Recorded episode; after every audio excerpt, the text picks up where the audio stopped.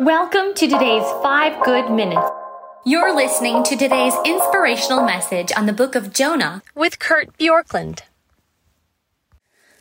Chapter 2, verse 8 of Jonah gives us this verse Those who pay regard to vain idols forsake their hope of steadfast love. The NIV translates it this way Those who cling to worthless idols forfeit the grace that could be theirs.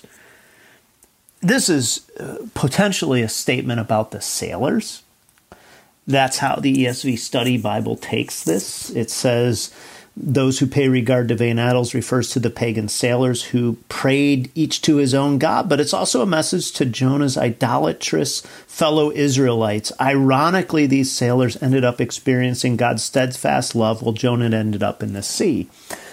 I actually think that this verse is Jonah's self reflection. And what he's doing is he's, in one hand, regretting clinging to his worthless idols and having forfeited the grace of his. It's a statement potentially about the sailors and the Israelites coming. And it and it's a recognition that when he turns that God is gracious because again this this whole book this whole story is an account of the of the fork in the road that we come to where we say will I will I choose God's path or my path and what is at stake is that when we choose a different path than God's path, we believe there's something down that path that is better for us than the path that God calls us to.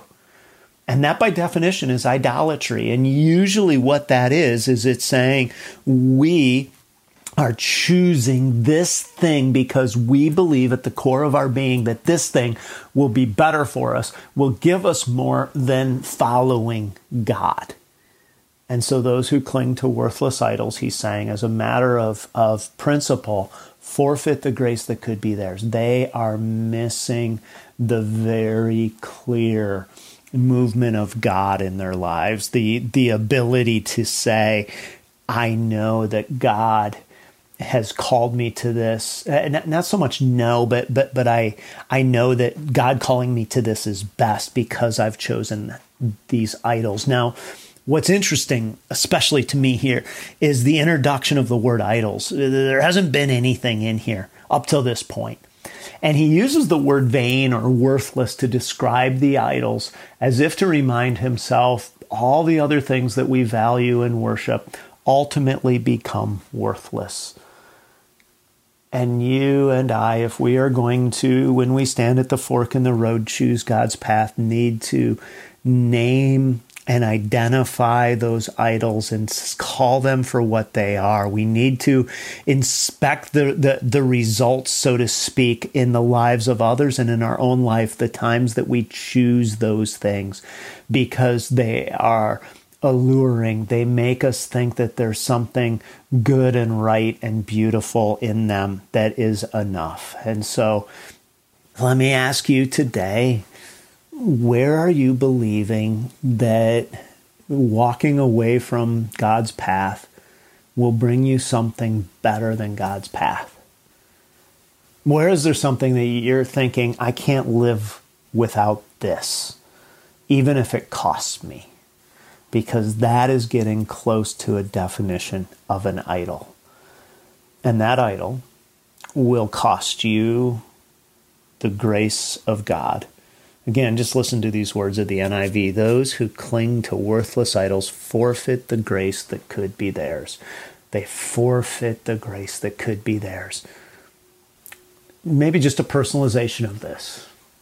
When I, Kurt, cling to and then fill in whatever it is, I forfeit the grace that could be mine. When I, Kurt, cling to my idea that my status is somehow rooted in my security and how I handle resources instead of trusting God with my money, I forfeit the grace that could be mine. When I tend to think that my greatest happiness will be in my family, I forfeit the grace that could be mine. When I choose to believe that that that there is a bitterness and uh, a resentment toward people that is somehow justified. I forfeit the grace that could be mine. Is it worth it? And the answer is always no. So today, take a few moments and write this sentence. When I believe or trust or choose this and identify what it is, and I cling to it, I'm forfeiting the grace of God and see what God reveals in your heart. Thanks for joining us here today. There's a lot of great content to explore on Orchard Hill Plus and on the Orchard Hill main feed from the weekend. Have a great day.